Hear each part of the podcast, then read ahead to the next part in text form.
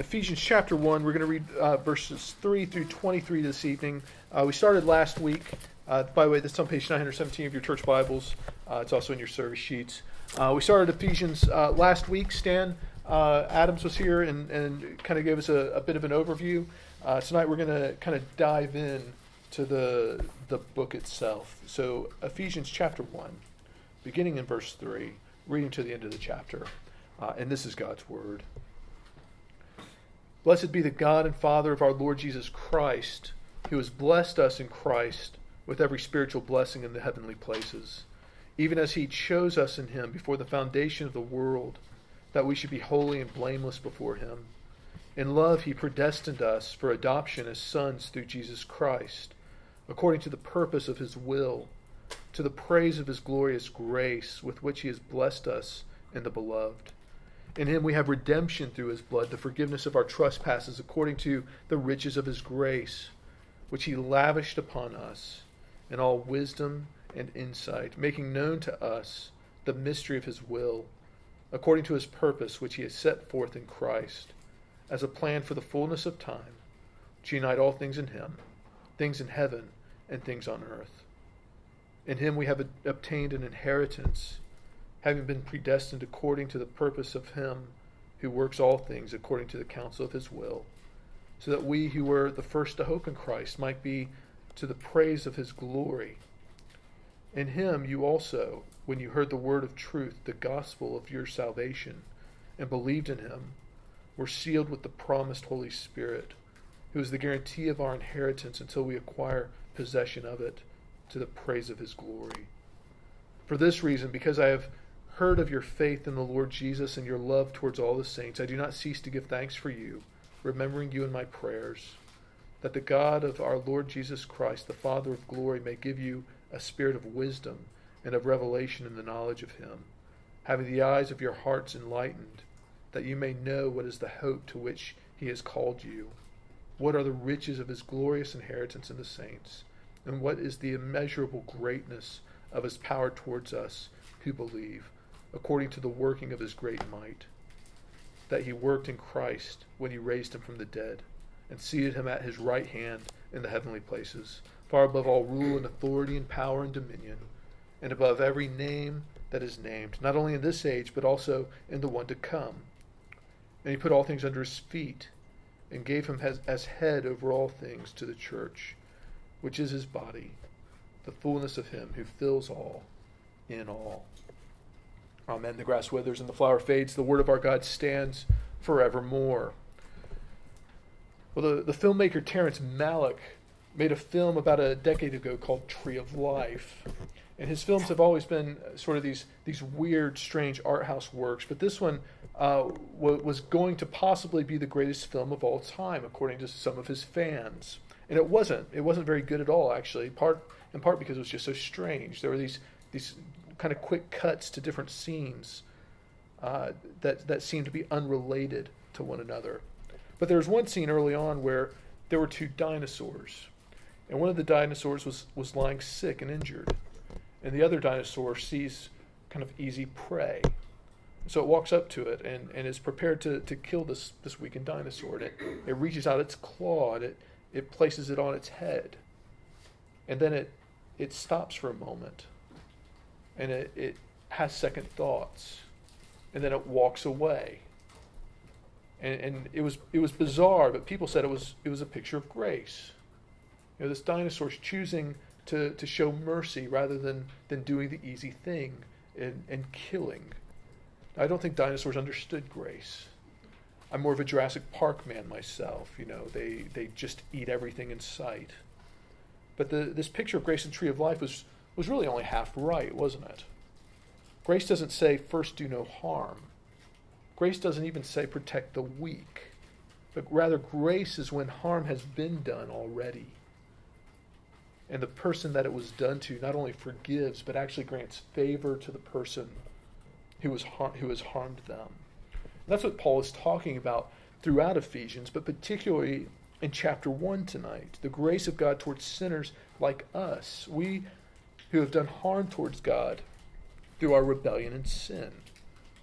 See, that's the heart of what Paul's explaining to us this evening the, the source of grace and how it, how it works out in the grand scheme of eternity. I don't know about you, but whenever I read uh, one of Paul's letters, I, I feel like I have ADD.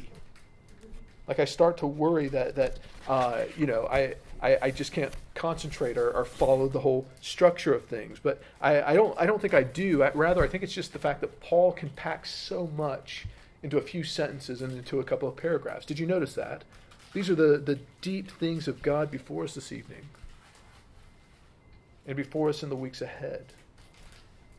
And I'm being a little bit foolish in trying to, to sort of take us through large chunks uh, of Ephesians, but I think, I think it's also a good thing because it allows us to kind of get the big picture, the, the broad uh, spectrum of Ephesians and not get lost in, in all the details. But my encouragement to you would be to go home and get lost in those details.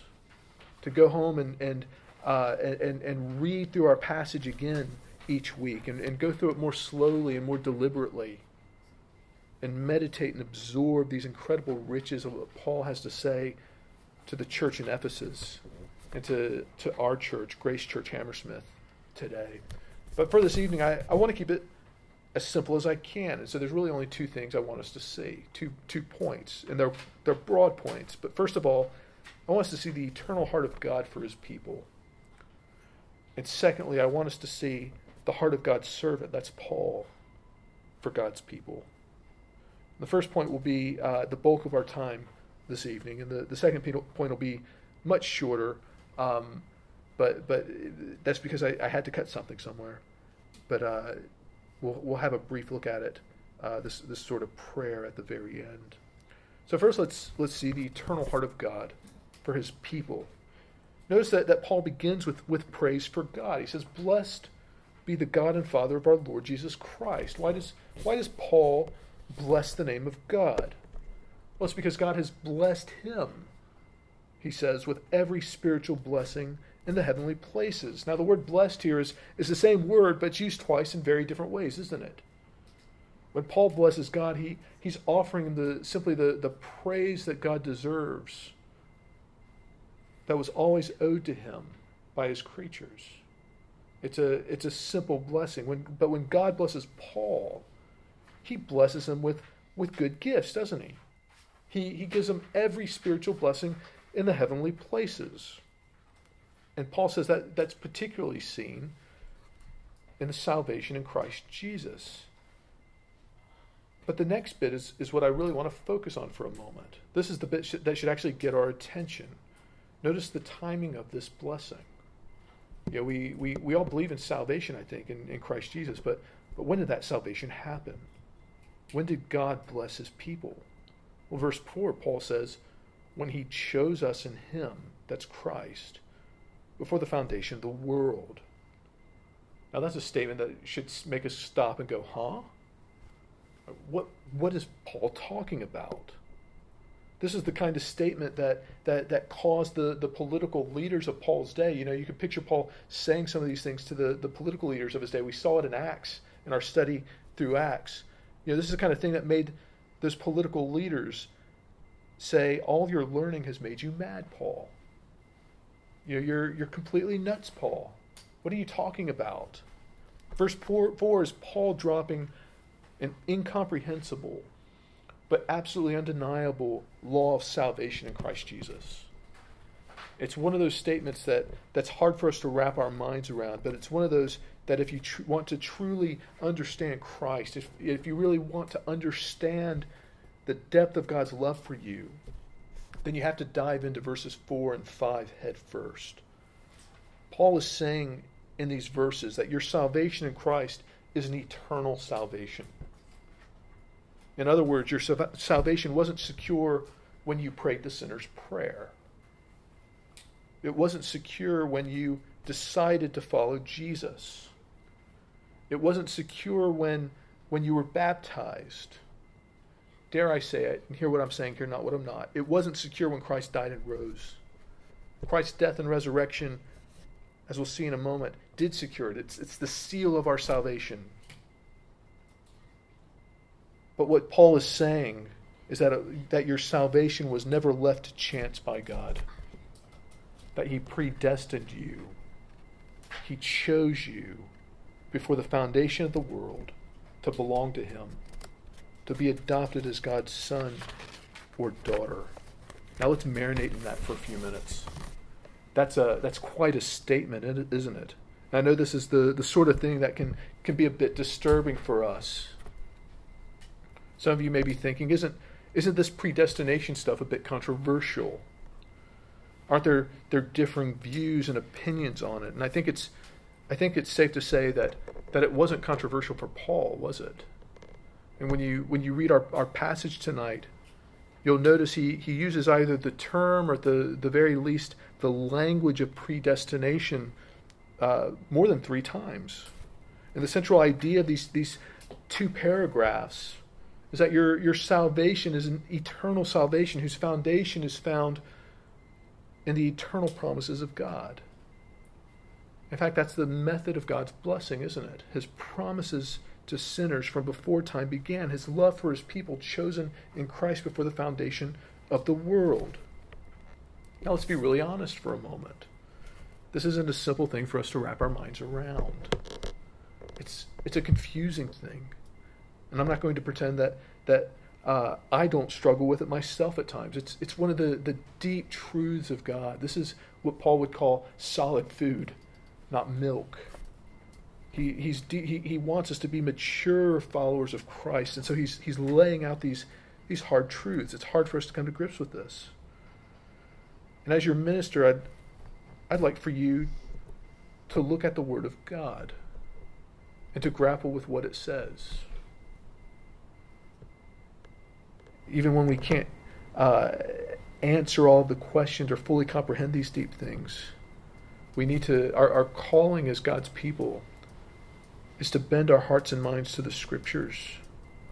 So, what I want to do this evening is, is invite all of us to, to uh, uh, uh, not simply take this as, as my words, and don't simply take it at face value, but come to me and let's let's have conversations about these things if, if they're bothering you, and if you're struggling with them. Let's let's let's contend together for the faith that we see here. Let's grapple and wrestle with the Word of God as people who love God and who love His Word and who love one another.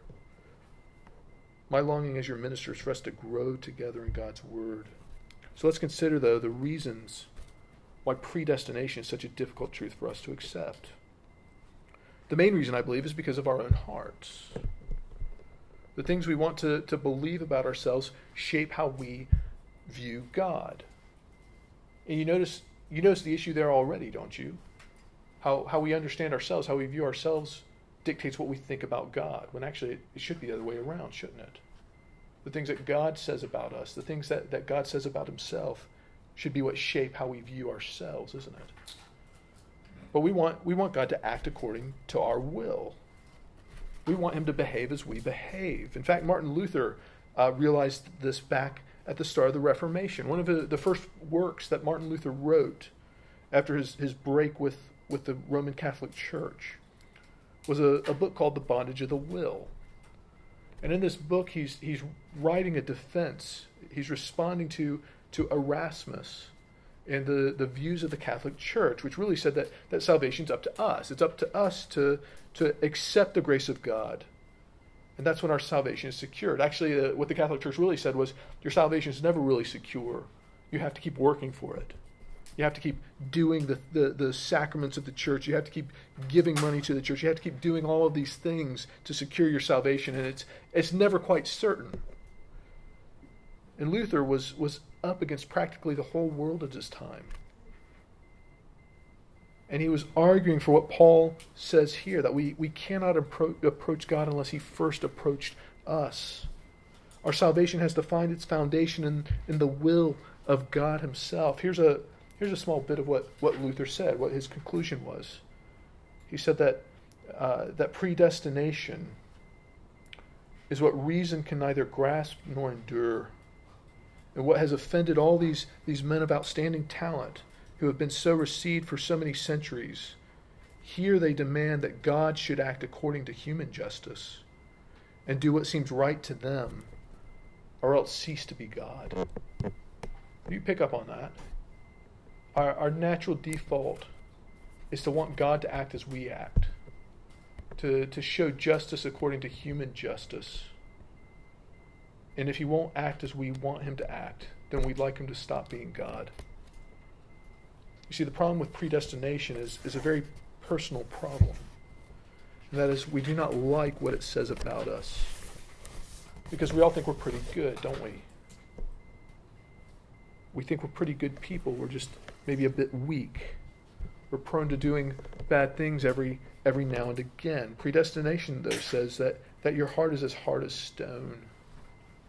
And you cannot reach out to take what is good. Even even good things, the good things you do are tainted by sin and evil. And they often result in unintended evil. Have you ever read Leviticus?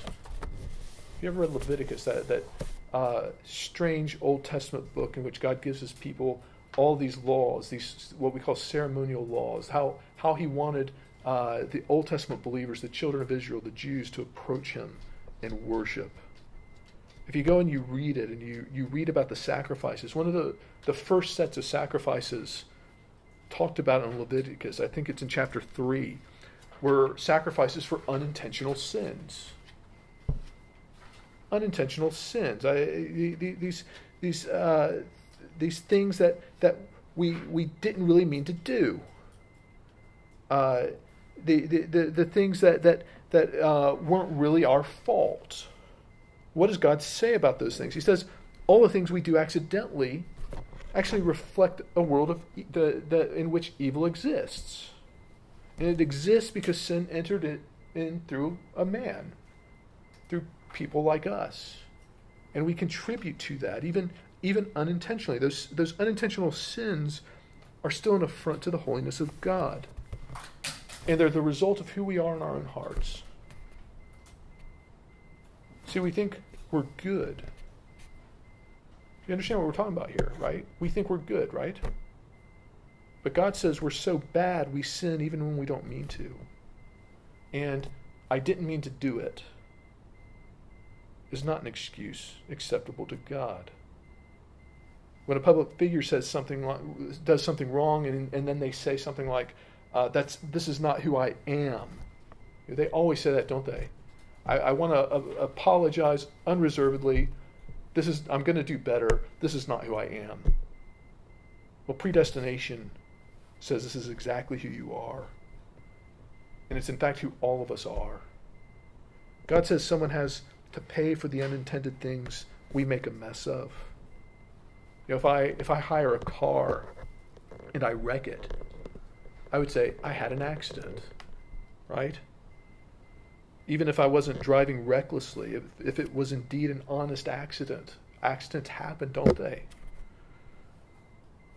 But someone still has to make the damage right. It's got to cost someone to make the thing that I, I made a mess of right. That's why I have to have insurance when I drive, isn't it? See, we want to give ourselves a pass on accidental things, but our, our accidents are never free. They always cost someone to make them right. We think we're all pretty good, just, just weak and prone to having the occasional oopsie. Predestination says you're prone to oopsies because the depth of evil in your heart runs so deep. It runs more, more deeply than you ever imagined possible.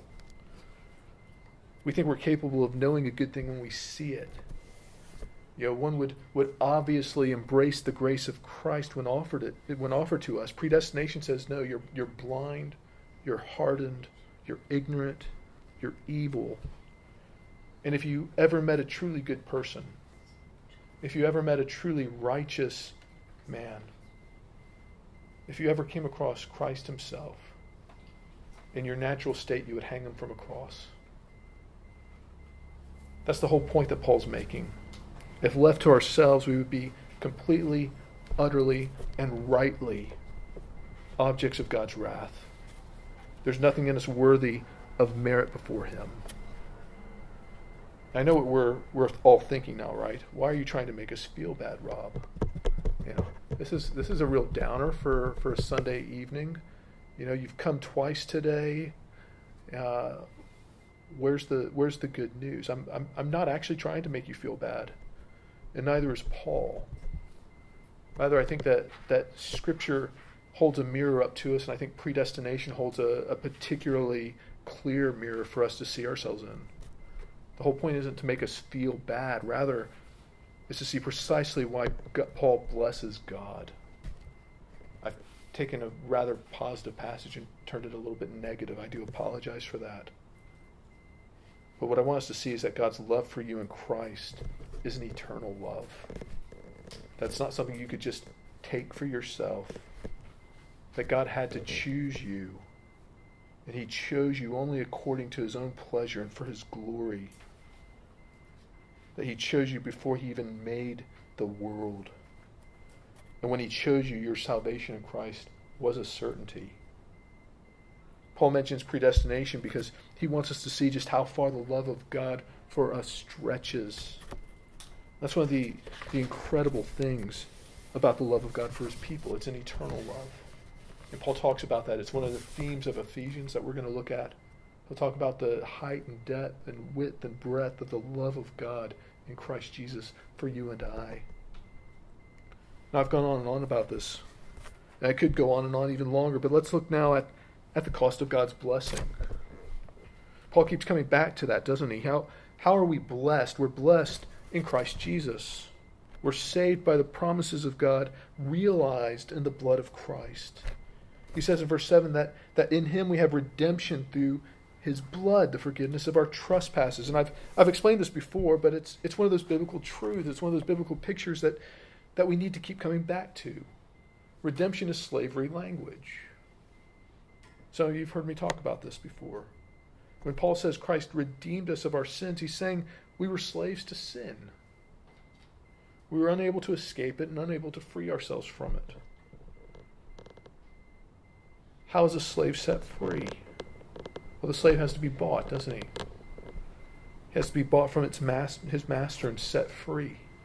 I know that the, the idea of slavery is offensive to us, as it should be but it was an example and an illustration readily available to Paul in his day. He saw it most days of his life, I would reckon. And the fact that we find it so offensive and so ugly ought to actually cause us to see how serious our slavery to sin is. It's an ugly truth. It's a terrible thing to be under sin, which is why Paul blesses God for his salvation. And it's why we should bless God for our salvation. Let's notice the purpose of our salvation, though. Three, three quick things that, that Paul says here. The purpose of things, uh, three, three quick purposes or things accomplished by our salvation in Christ. First, we're made holy and blameless. Verse 4. Second, we move from, from unclean and enslaved to enslaved to evil to being made holy uh, and blameless before God. We're adopted, verse 5. You know, God makes us part of his family.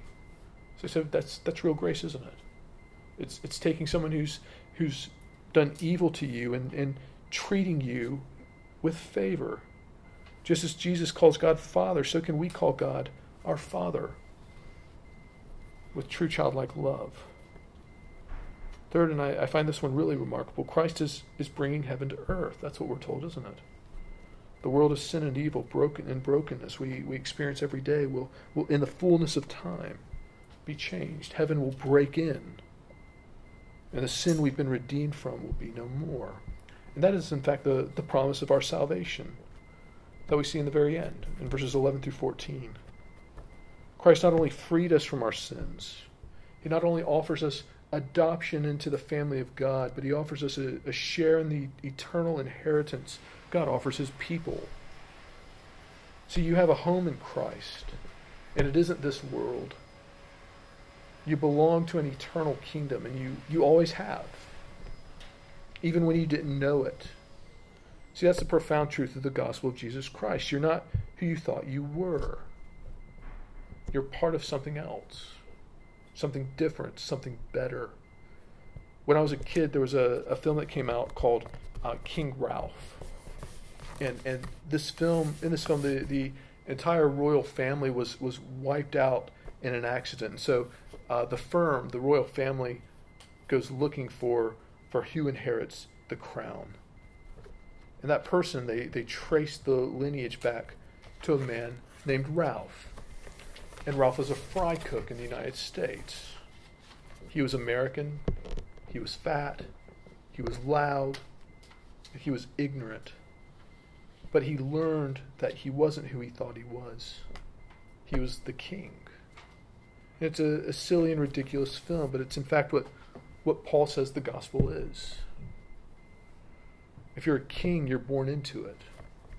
And there's nothing you can do to change that. The belief about the king is that, that God appoints him. It's a, it's a divine appointment. And somehow we can, as a nation, believe that about the king, but we struggle to believe that about ourselves as Christians.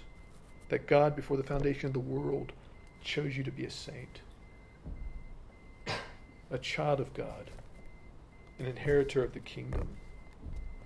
Paul says we're children of God and entitled to an inheritance, not only because of, of the promises of God, and not only because of the death and resurrection of Christ, but also because of the work of the Holy Spirit. Did you notice the, the triune nature of salvation? I think I think people sometimes think that that uh, we Reformed believers, our Presbyterians, don't believe in the Holy Spirit, but that isn't the case at all.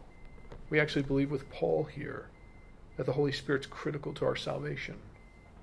The Holy Spirit's at, work in our world and is at work in our hearts. These those promises of salvation from before the foundation of the world that were sealed in Christ are applied to us through the work of the Holy Spirit in our hearts. You know, we might disagree with our, our charismatic brothers and sisters on, on things like signs and wonders of the Holy Spirit, but I, I hope we can all agree on, on, on the work of the Holy Spirit in our hearts. That the Holy Spirit is God drawing near to us and causing us to know his love for us in, in, in his salvation. The Holy Spirit's coming into your life, into your heart, and softening your heart of stone and, and working faith in you to receive the gifts of salvation in Christ. The reason for that that work the re, the reason that that works is because the Holy Spirit is is God. And he is the very real seal on our hearts of our salvation in Christ. So if you're resting in Christ, it's because you have the Holy Spirit at work in you. That was our, our first point. And again, don't worry, our second point's shorter. We won't cover everything in detail. In fact, it's, it's very, very short. Our second point is the heart of God's servant, Paul, for God's people. What does Paul pray for the Ephesian church? What does he desire God to do for, for God for his people? Well, he wants God to reveal more and more to them the, the reality of their salvation and all that that involves. He wants more and more for God's people to understand the, the benefits of being found in Christ. And he's going to talk more and more about that in the weeks ahead. He lays out these deep truths and then he prays that God's people would not simply embrace them, but that God, through his, his grace, would allow his people to understand these truths and the implications of these truths in their, their lives. He prays that God's people would know the fullness of salvation, that they would see the, the love of Christ for them. We could spend all evening contrasting this prayer with what Paul doesn't pray, couldn't we? You know, Paul doesn't pray for the church in Ephesus to become a mega church. He doesn't pray for the church in Ephesus to, to pay their pastor a lot of money so that he can show the world what, how, how great it is to be blessed by God. He doesn't pray that the church in Ephesus would have a building of their own so they can do mums and tots groups and film nights and concerts. He doesn't pray that they would find the secret sauce of evangelism so that they could add more and more to their numbers. He prays that, that these people that God called to himself before the foundation of the world would have the Holy Spirit of God at work in their hearts, revealing to them the knowledge and understanding of the gospel of Jesus Christ and the profound implications of that gospel. That's a remarkable prayer, isn't it? It's a beautiful prayer. It's a wondrous prayer. And that, folks, is the is what the church is called to be. It needs to be the heart of our own prayers. This this prayer must be our own prayer it should drive, should be the driving passion of our hearts and the driving passion of Grace Church Hammersmith. that each one of us would know the, the richness of God's grace to us in Christ Jesus, the incredible lavishness of his love for us in his Son. We hear it in his word. We receive it by faith. And we receive it through the work of the Holy Spirit in our hearts, who seals it to us for eternity. Let's pray.